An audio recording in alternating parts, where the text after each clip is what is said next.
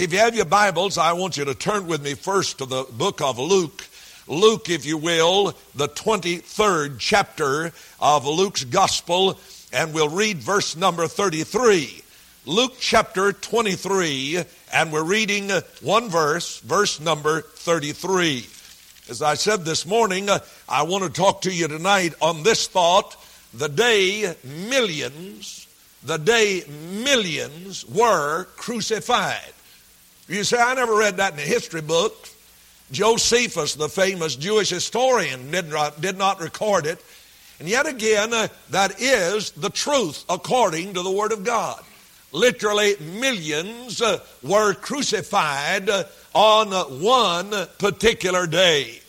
Here in Luke 23, uh, at verse 33, we read uh, Luke's account at this verse of the crucifixion of our Lord. And the verse reads, And when they were come to the place which is called Calvary, there they crucified him, and the malefactors, one on the right hand and the other on the left. Well, you say, preacher, I don't see where you get millions crucified on that particular day. And yet, though Luke names only three in this verse, I want you to understand from the remainder of the Word of God, we have given us the truth that literally teeming millions were crucified at the very same time the Lord Jesus was crucified. If you will turn with me to uh, two other passages in the scripture, to the book of Galatians, and I think you'll quickly discover this marvelous truth that the Bible is so filled with. In Galatians chapter 2 uh, and verse 20, many of you can quote this verse, and it goes like this Paul says, For I am crucified with Christ. Nevertheless, I live, yet not I, but Christ liveth in me, and the life which I now live in the flesh, I live by the faith of the Son of God who loved me and gave himself for me. Paul said, I am crucified, notice, with Christ. And then one other passage uh, before we think a little deeper in Romans chapter 6 at verse number 4. Romans chapter 6 and verse number 4. Again, the Word of God is revealing this same identical truth of millions who were crucified uh, on the very same day that our Lord was crucified. Romans chapter 6, verse 4 and 5 uh, reads like this Therefore, we are buried with him by baptism, notice, with him by baptism into death that like as Christ was raised up from the dead by the glory of the Father, even so we also should walk in newness of life. For if we have been planted together, planted together in the likeness of his death, we shall be also in the likeness of his resurrection. Again, uh, Paul said, as you have read with me in that passage of Galatians 2.20, Paul said, I am crucified with Christ. Now, though our English translation is accurate, yet by reason of uh, our not being able to uh, detect tenses and so forth, we do not get in Paul's statement in our English translation the exact uh, emphasis uh, and the thrust and the power behind what he said. Now, Paul said, I am crucified with Christ. Now, we understand by that that Paul is saying that crucifixion has already taken place. Yet, let me call your attention to this one fact. In the original language of the New Testament, the Greek language, the rendering there is more emphatic and indeed uh, is fi- uh, uh, in, its, in its final emphasis. The word, the verb here, am, is in what is known as the perfect tense. The perfect tense. Now, in English, we just simply say that's present tense. But in the original language, uh, it is in the perfect tense, which speaks of, and get this, which speaks of a past completed action that has uh, present uh, finished uh, results. Past action, finished action that has present finished results. And so what Paul is saying is simply this in the perfect tense I have been crucified with Christ. In other words, it is a thing that has taken place. You see, Paul now was many years uh, beyond the time when our Lord was crucified physically. But yet, Paul says, I have been crucified with him. I was crucified when Jesus was crucified. Now, believing that Paul indeed speaks under divine inspiration, not only for himself, but for all of us who believe, I believe that you can see where I'm coming from when I say that on the day the Lord Jesus was crucified, literally millions were crucified at that very same time. I've called uh, your attention to the little word with as we've read a few of these, uh, a couple of these verses. And the word with indicates a fellowship. It indicates an identification with or it indicates a partnership with. Uh, so G- Paul is saying, I have had an identification with Christ. When he was crucified, I too was crucified. So, being thus crucified with Christ, Paul, uh, with Christ, that meant death to Paul.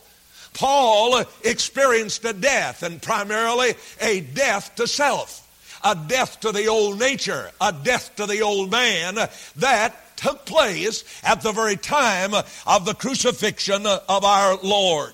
So when our Lord was crucified, God looking down upon that, according to the scripture, sees all who would believe in him already crucified.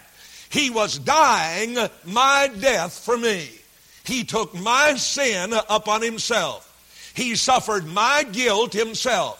And the scripture bears out in another place that Christ died for our sins. And so there he hangs on the cross, and yet in the eyes of God and in the mind of God, I, as well as you who believe on him, have already experienced crucifixion. You say, when were you crucified? 2,000 years ago. 2,000 years ago. And yet, beyond that, in the mind of God, back into the eternities beyond. But so Paul talks of this co identity that is yours and mine as a child of God. Now I want you to pray while I'm preaching in your heart that the Holy Spirit will be your teacher. Uh, he alone can really make this thing come alive and true to your heart and help you to come to an experience of it. As a result of what Paul recognized that he was crucified with Christ, he could cry out and shout aloud the words of Romans 8 and verse 1 as you hear him saying, There is therefore now no condemnation to them who are in Christ Jesus. Now, why could he say that? For the simple reason I was crucified with Christ. Christ bore my sins upon his own body on the tree. He suffered the just judgment that all sin deserves. And thus he did it in my place, in my stead. And therefore, Paul could say, because of this, therefore there is now no condemnation. Not now, not ever will be. There is no condemnation for those who have believed on the Lord Jesus Christ. There never will be. Why? Simply because Jesus Christ bore your condemnation himself. He bore your judgment himself. Therefore, we will never come into condemnation. Those who believe on the precious Lord Jesus. And when I think of that, I think of the marvel of it. I think of the mystery of it. I think of the wonder of it and the glory of these two simple words uh, that are found throughout the writings of the epistles in Him, in Him, in Him. The marvelous book of Ephesians is replete with that phrase, oh, that statement over and over again. It is in Him. Paul said, you remember this in, in Ephesians, what is chapter 1 and uh, verse number 6, that we are accepted where? In Him. In Him. Now you say, how do you get in Him? The Bible says uh, that those who believed, uh, as he wrote to the Corinthian believers, he said, You have all been baptized uh, into one body by one Spirit. It is by the operation of the Holy Spirit by the baptizing of the Holy Spirit. The moment I believe on the Lord Jesus, the Holy Spirit miraculously, supernaturally immerses me, if you please, places me into Christ. And therefore, when God looks upon me, He does not see me, He sees the perfect Son of God. That's enough to make a Lutheran shout, much less an independent Baptist. We ought to be climbing the wall right now if we really believe that. So, what I want you to understand is that it is in Him. You see, it is in Him that we are justified, it is in Him that we are sanctified, it is in Him that we're glorified. Outside of Him, there is no hope for us. Outside of Him, there can be no justification. That is, God cannot declare us righteous. Outside of Him, there can be no sanctification or, or holiness of life. There can be no glorification, which is yet ultimate and in the future when we are made like unto the Son of God Himself. Now, the, the realities of, of what I've just talked about justification, sanctification, glorification the realities of these things uh, literally were in the mind of God from the very beginning. They're in the mind and the purpose of God from eternity. And they tell us of our position in the sight of God. You remember the first question God asked man? Where are you? Where are you? You see, your position in relation to Him is vitally important. And so here our position is revealed of being one in Christ. And being in Him, we're justified. We are made holy. We are, have the promise of glorification. But as far as God is concerned, it's already done. In other words, uh, we may have to think up something to do, uh, and then we have to do it, but not God.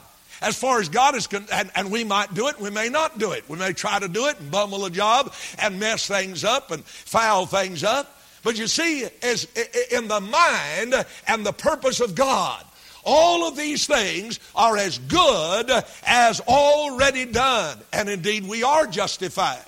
We are sanctified. And we will be indeed glorified.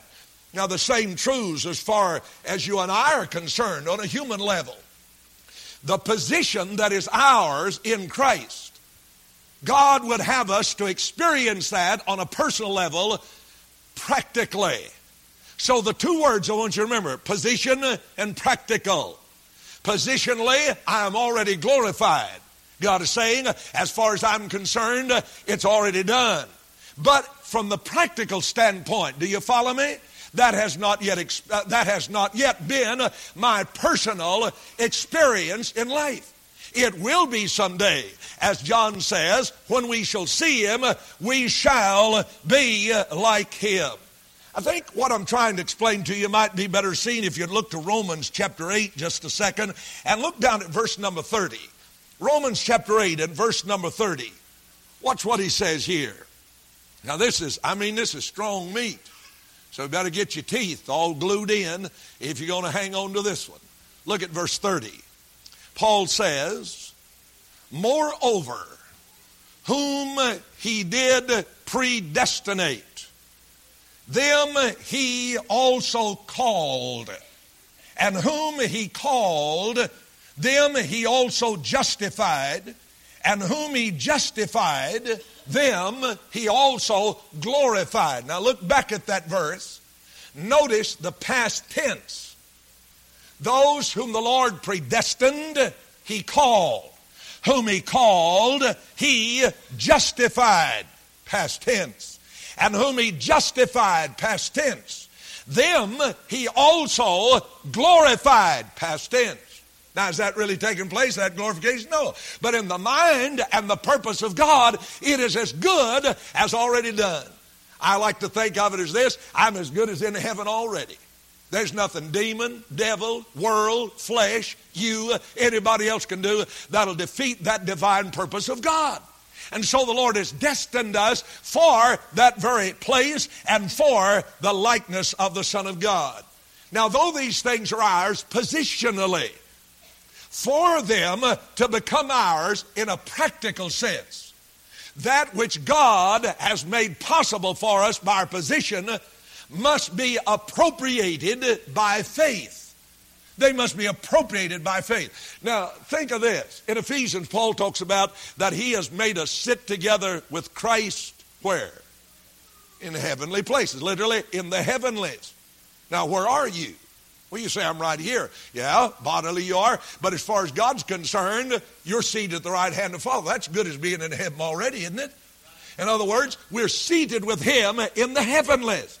So God's purpose, if it has become ours practically, must be done so. It is brought into reality through faith. Justification, for example. Romans 5 1. Therefore, being justified by faith, we have peace with God through our Lord Jesus Christ. Now, you see, it's like this when a fellow comes to get saved, he wants to be saved, he, he, he wants the Lord's salvation. Now, the Lord doesn't have to run off here and work up salvation and die again on the cross. No, salvation's already there. All the sinner has to do is come in repentance and faith and claim that that God has already provided. And the same is true when it comes to the victory of the child of God over sin in his life. The Lord has already given that to us, but we claim it by faith. So we appropriate by faith. I like the way Roma, or Hebrews 11 1 states, uh, states a word about faith. Hebrews 11 1, you remember, says this Now faith is the substance of things hoped for, it is the evidence of things not seen. You get that? Now, let me just read it to you a little clearer. Now, faith is the substance. Dr. J.N. Darby says the word substance is also the word substantiating or the materializing. Faith, then, read it like this. Now, faith is the materializing. Now, faith is the substantiating of things hoped for. Many of us, I think practically everybody in the church, uh, had, been for years in prayer for JC Nations. And as you prayed in faith, you were saying, Lord, reach his heart, uh, bring things to bear to bring him to Christ. Now, the Lord heard that. But yet, you see, the whole story is it is faith that brings about the materializing of the thing that we hope for. Am I making, am I, am I making sense? Not yet like that, huh? Some of you done walled your eyes and opened your mouth. I want you to hang in there now. All right, I want to help you if I can. All right, so Paul is saying these things come to pass in this way. Now, in Romans 6, verse 11, where Paul's talking about this same matter of our being crucified, of our being dead with Christ, of our death with Him, Paul says something a, a, little differently, but he's saying the same thing when, uh, as I'm talking about faith and the appropriating of that that God's provided. Look at Romans 6, verse 11, and you'll find the scripture saying, Hear this. Likewise, reckon ye also yourselves to be dead unto sin but alive unto God through Jesus Christ our Lord. Now, the word reckon is similar to our word faith. It is an accountant's term, a bookkeeper's term. For example, many people do not, many Christian people have, it has never dawned on them, they have never discovered in their true heart that God has already provided every means you'll ever need to be a victorious, conquering child of God. We don't realize that. And so we're going along here worried, struggling, striving, fretting, and uh, not enjoying the victory that's ours. It's like this. What if, uh, uh, what if, uh, uh, what if I had a business and uh, the pay, payday came and my accountant came to me and said, Now look, uh, preacher, uh, our, uh, our payroll this week is $20,000. and we only have $5,000 in the bank. Now, that is, a, that is something to make you fret, I guess. And I'd say to him, okay, I'll tell you what do. You've got the checks written out? Yes, sir. Hold those checks till you hear from me. I go down to the bank and I borrow $30,000. I put the $30,000 in my account. I pick up the phone, call my accountant, and say, listen, distribute those checks. They are covered. They are fully covered. You don't have to worry. And so I hang the phone up. My accountant hangs up the phone, and he sits there biting his fingernails and says, I don't see it. Uh, the, uh, Brother World called me and told me that he's got the, uh, they've got sufficient money and everything's taken care of. You see, that fellow's going to bite his fingers down to the nub if he does not reckon on the fact of what I've just told him.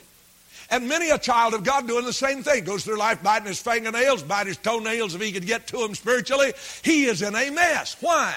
For the simple reason he does not believe what God said. Will you say, I don't feel like my old man is dead?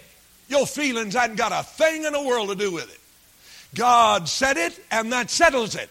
As far as God is concerned, that old man has been crucified with Christ. Uh, we say my old nature sure don't act like it. Kind of reminds me of two Irishmen, Mike and what's another Irish name? Pat. Yeah, Pat. And Mike and Pat. And they were walking by an old farmer's uh, house, and the farmer had, had called him a chicken, and boy, he got that chicken up, folded them wings back around, the feet, and stuck that old gal down there on the chopping block, stretched her neck out, and whacked her head off, and pitched her out there. And that chicken just kept doing the dance, you know, kicking up uh, heels and flopping and flipping. And Mike said to Pat, Pat, is that chicken dead? Why, he said, yeah. He said he just don't know it yet. The whole story is that's the case of many of us. Already this old man is crucified. It is an act of faith. It is by the same principle that you receive Christ as your Savior.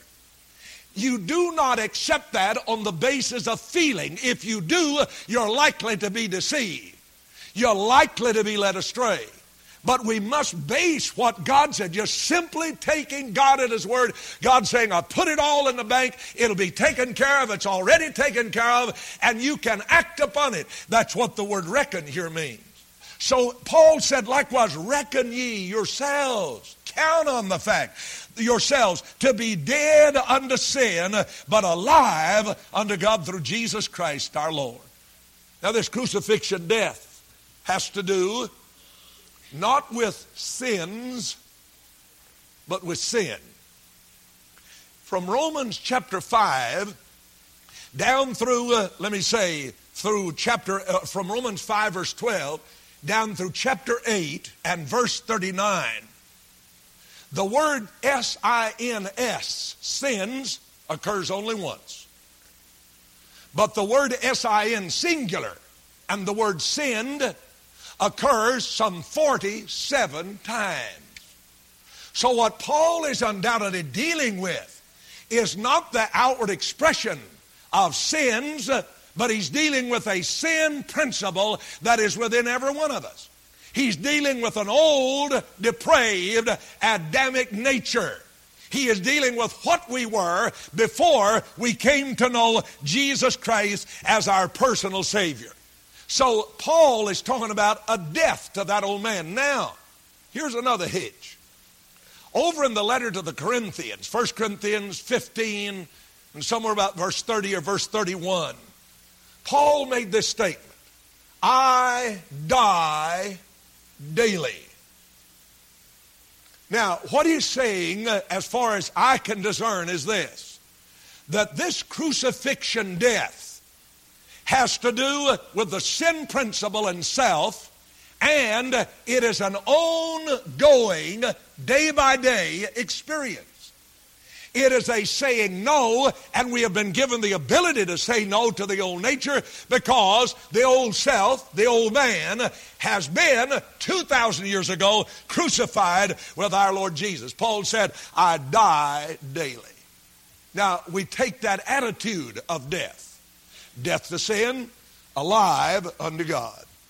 Now, the question is this what is, what is the practical result in your life and mine as a believer? What is that practical result of this crucifixion death?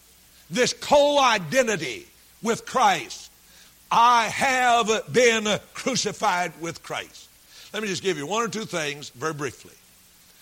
The old life or the self life is rendered inoperative as a result of our co crucifixion with Christ. Now, Paul wrote in Romans 6, look at verse 6. Romans 6 and verse 6. He says this Knowing this, that our old man is, that is, has been crucified with him, that the body of sin might be destroyed that henceforth we should not serve sin. The word destroyed throws a lot of folks off. We get the idea that it means it is annihilated, eradicated, done away with. But the word I've used at the beginning of this particular point is the word that this word destroyed means. It is rendered inoperative. It cannot, without your consent and mine, have any sway or control over our lives. Look at verse 12 of this same chapter 6. Romans 6, verse 12. Notice Paul's appeal, and he says this Let not. That's indicative of a choice. Let not. He's saying you don't have to have this thing of sin reigning over you, so let it, don't let it. Let not sin, therefore What's the therefore, therefore? What does it refer to? It refers to this death, this co crucifixion that is ours with Christ. Let not sin therefore reign, that is, exert kingly authority, be the monarch in your mortal body, that you should obey it in the lust thereof. So, at the moment of crucifixion, our Lord Himself was rendered inoperative. Prior to his crucifixion, our Lord Jesus in the flesh trod the dusty highways and roads uh, of, uh, the, uh, of the ancient land. Our Lord uh, went to Gadara, you recall, to, to free the demoniac. He traveled to Nazareth. He often went to Jerusalem and there, not only doing so, but he was very active in teaching, in preaching, in healing those who were sick and afflicted. But the moment the nails were driven in his hands, he became, from the human uh, standpoint, transfixed on that cross. He became inoperative. That is, his earthly ministry was terminated, thus made inoperative. I'm talking about his earthly ministry. That was it. Our Lord Jesus, again, never walked the shores as he did previously. Oh, he fellowship with his disciples 40 days, but in a new manner, in a resurrected body. This terminated, as it were, the old manner of the ministry of our Lord Jesus Christ. Now that brings me to say this. The moment you and I recognize and take our place by faith on the cross, you no longer can do the things you formerly did. Jesus did not. And when we come into that practical experience of crucifixion of self, you'll find that there are things that once you were involved in, ambitions that were once yours, activities that were once yours, have become drastically changed and altered. So it renders one inoperative. That's a result of this crucifixion. Then, as we appropriate by faith that position of death with Christ on the cross, we no longer satisfy or can satisfy the cravings uh, uh, uh, of our old self. In Galatians 5 24, Paul said this, and they that are Christ's have crucified, past tense, the flesh with the affections and lusts. with the affections and the desires. Paul said, if you're his, you have already been crucified, and one who is crucified is unable to fulfill and cannot fulfill those natural cravings of the old self. Galatians 5 and verse 16 indeed reveals to us how how uh, the, how this very uh, thing moves from moves us from the positional to the practical. And Paul said in Galatians 5:16 this. He said, "This I say then: Walk in the Spirit, and you shall not what? Fulfill the lust of the flesh." So here's the way the positional becomes practical. We walk by faith. That's the way we're to walk. We walk by grace, by faith. And so, so Paul is saying simply this, that as we appropriate that position, the cravings of that old nature have been nailed to the cross. And I again hear Paul saying back in Romans chapter 6 and verse number 2, How shall we, he said, that are dead to sin, live any longer therein? When our Lord, for example, traveled this earth, when he was hungry, he ate. When he was thirsty, he found water and he drank. But when nailed to the cross, hungry, thirsty, and even he cried, I thirst, but they gave him sour wine and vinegar to, to his lips. He refused it. The whole story is the natural cravings to that born again believer who is taken by faith his position on the cross no longer seeks the satisfying of those natural cravings. Now, I'm not talking about such things as eating pinto beans and cornbread and, and uh, turnip greens and that kind of stuff. I'm not talking about that natural. I'm talking about the old cravings of the old nature that are contrary to the will and the Word of God. Let me say something else about crucifixion.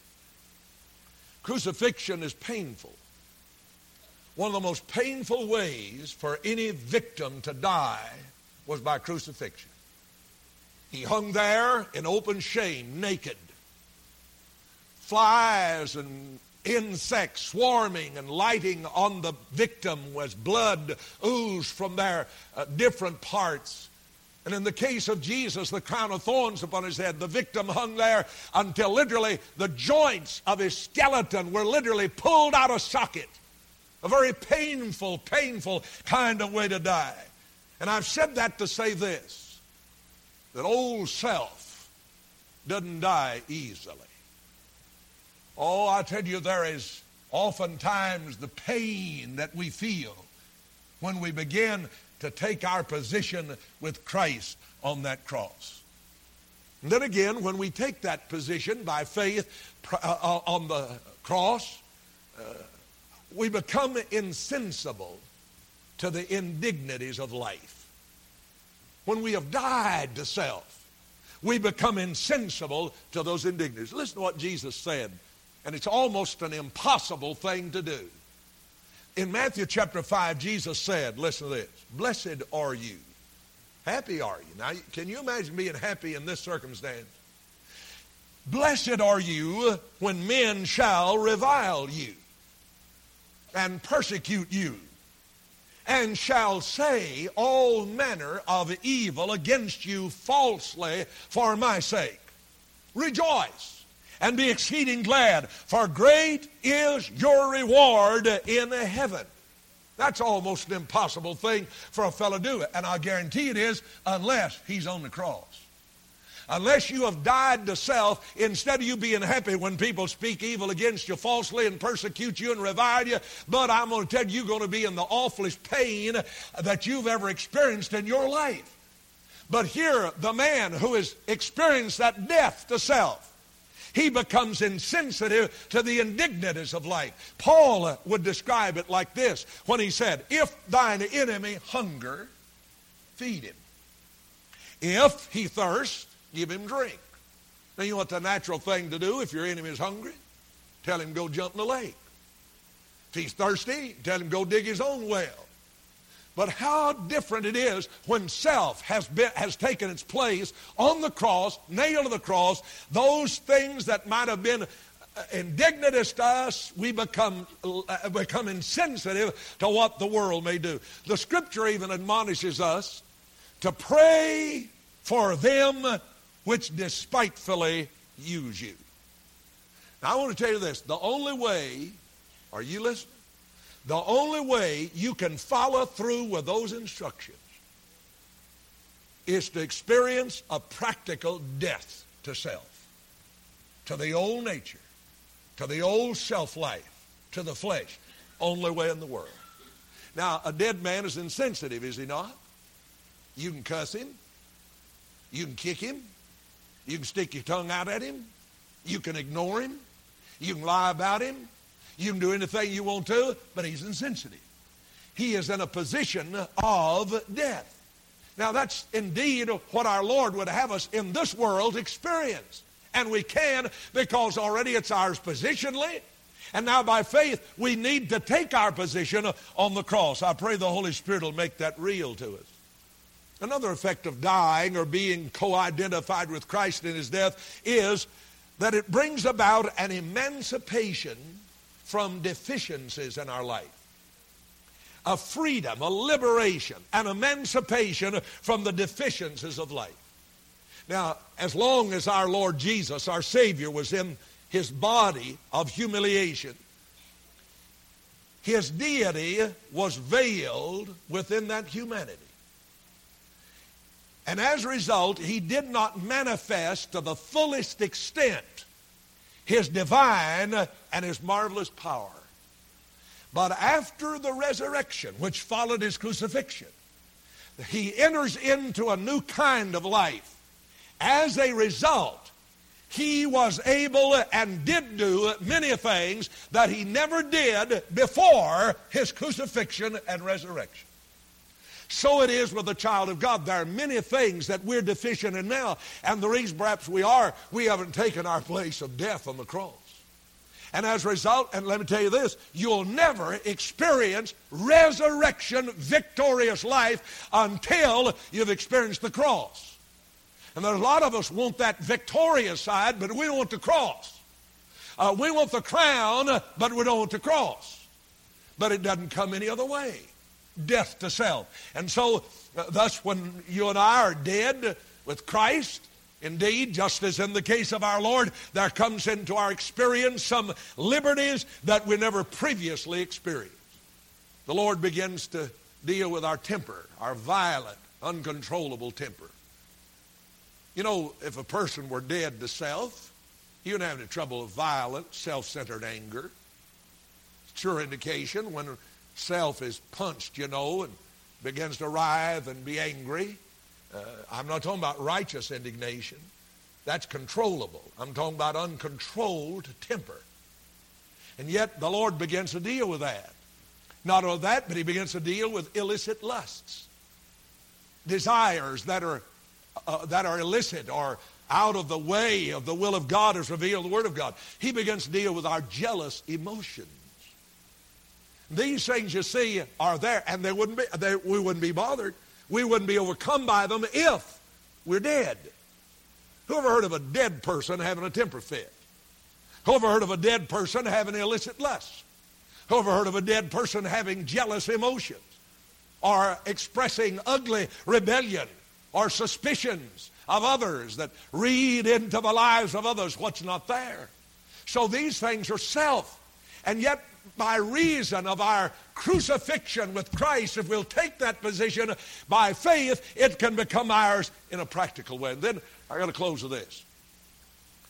When one is when one dies, when our Lord Jesus, for example, hung on that cross and they crucified him, our Lord cried, you remember these words, Father, into thy hands I commend my spirit. And the moment he died, get this, the moment he died, he was perfectly relaxed. A death to self will bring a relaxation from tension. the only reason most of us get uptight is because of self. Now, only the God's Spirit can open your eyes to see that in your own life.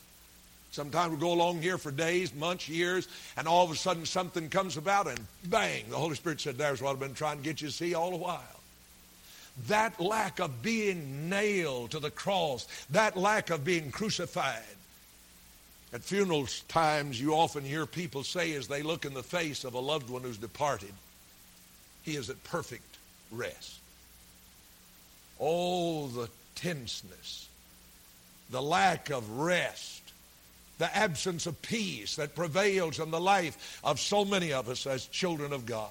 But I want to say this as a child of God, you and I will never know that kind of peace and rest until you come to the place in your life and in your heart that you're willing to die to yourself and die to the world. And doing so, the Lord gives us freedom from worry he gives us freedom from fear. He gives us freedom from dread, death to self, and alive unto God. To die to self, placed in simpler terms, is to resign oneself to the perfect will of God.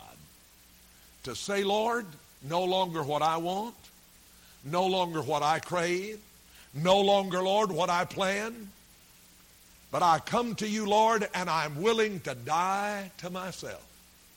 I'm willing to die to my desires. I'm willing to die to my flesh, to everything that I want, to everything that I crave. I want to die to all of that.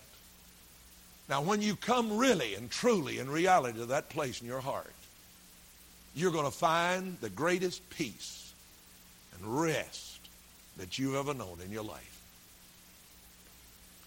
This matter of dying is a daily experience.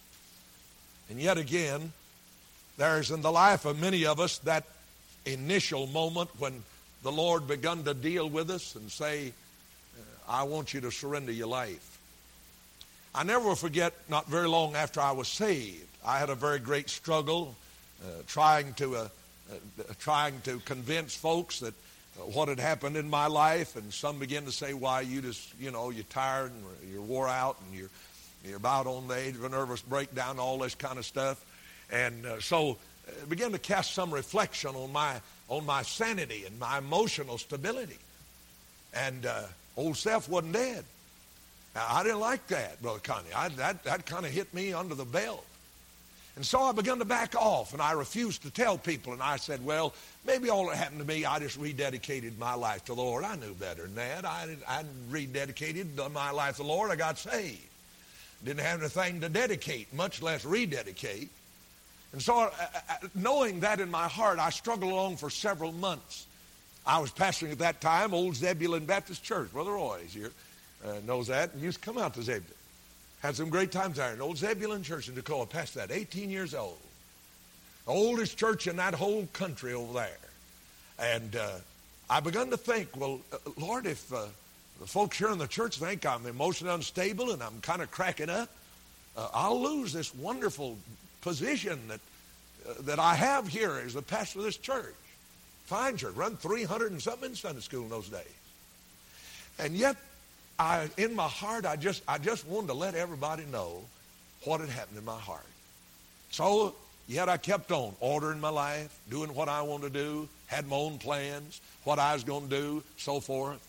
And uh, I, the, one of the things the devil hit me with is this: said, now if you if, if you go ahead with this thing you've started out with, you're going to lose all that money that church is giving you. They paid me fifty dollars a week. And, and uh, so, I, boy, I mean, that is, a, that, that, is a, that is a real dealing. But anyway, uh, uh, there came a night when I was over in Liberty, South Carolina. We are in a tent revival in Liberty. And folks are just coming in from everywhere. And folks are being saved. You're from over near Liberty, Mike. And that old tent set over there behind, uh, I've forgotten the name of that church. Do you? Anyway, it makes a little difference. So, uh, Calumet Baptist in uh, Liberty, Cal- Calumet Baptist Church, was sponsoring that tent revival. And so I was leading the singing, and Dr. Uh, Percy Ray, who's gone on to be of the Lord now, was the preacher. And uh, we'd gone several nights in the meeting. The Lord just, boy, Brother Bill, just work on my heart and squeeze my heart. And I'd stand lead the invitation to him, and we'd sing I Surrender All, and we'd sing Just As I Am. And folks would come down, fall in them old shavings, and crying their hearts out, getting right with God. And uh, the Lord kept saying to me, You need a friend of your life, son. You need to turn loose your own plans. You know, uh, you're not where you ought to be.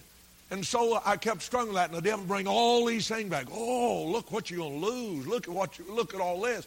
And uh, finally, the Holy Spirit won out. Praise God. I'm glad He won out. And I just laid my songbook down and walked down and fell down in the altar and just knelt there. I poured my heart out to God, and the best I knew how, in that very moment, was the beginning of a surrendered life, as far as I'm concerned. Oh, there have been days since I must constantly die daily and make a fresh commitment of that surrender. But that was it, and I've never gotten away from it. But as I was kneeling at that altar, uh, I, did, I, was not aware the evangelist was nearby, but he had come over and slipped over and knelt down by me. And uh, after a few moments, I lifted up my head and I looked at him, and he said, uh, You got it all settled, have you, son? And I said, I sure have, Doc. Well, he said, I'm so glad you've settled it. I knew you were struggling with something. And as we knelt there at that altar, the old shavings all around us, I watched him and he just raked out a little hole with his hands, kind of fixed up, looked just like a little miniature grave. He reached over and picked up a gladiola out of the beautiful arrangement of flowers somebody brought, and he laid that down in that little trench and took his hands and just covered up that little flower with the shavings. And then when he did that, he set this little New Testament up at the head. And I call that my tombstone. On the inside, he wrote a simple little message. And the message reads like this This is my tombstone. Presented on night of decision as a constant reminder that God must be first and last and have all or none. July 15th, 1953. Old self lies buried. All that dirty rascals tried to dig out a lot of times. But it is through the promise of His Word, appropriated by faith, that you and I can maintain that place of self being on the cross. If you want to have victory, if you want to have peace, if you want to know fulfillment of purpose in your life as a Christian, it'll only come when you take your position of death to self on the cross. Let's pray together. Dear Father, my words can never convey to the life, to the mind, to the experience, especially the experience of any of our people, this truth. And Lord, I pray that tonight, as we have learned these things, and Paul said that is one of the steps, knowing this, may we realize what you have done for us and what's happened to us. And may we, by thy Spirit, live in that position that's ours of death to self.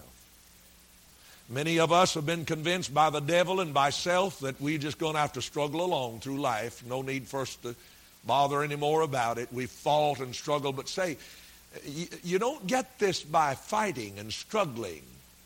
It's by simple faith. Just like when you got saved. You just look up and say, Lord, you said it and I believe it. You said, I've been crucified with you, and I by faith accept that. And this old nature of mine cannot hold kingly authority, cannot reign in my mortal body. May, Lord, you let us help us to let you deal with the known things in our life.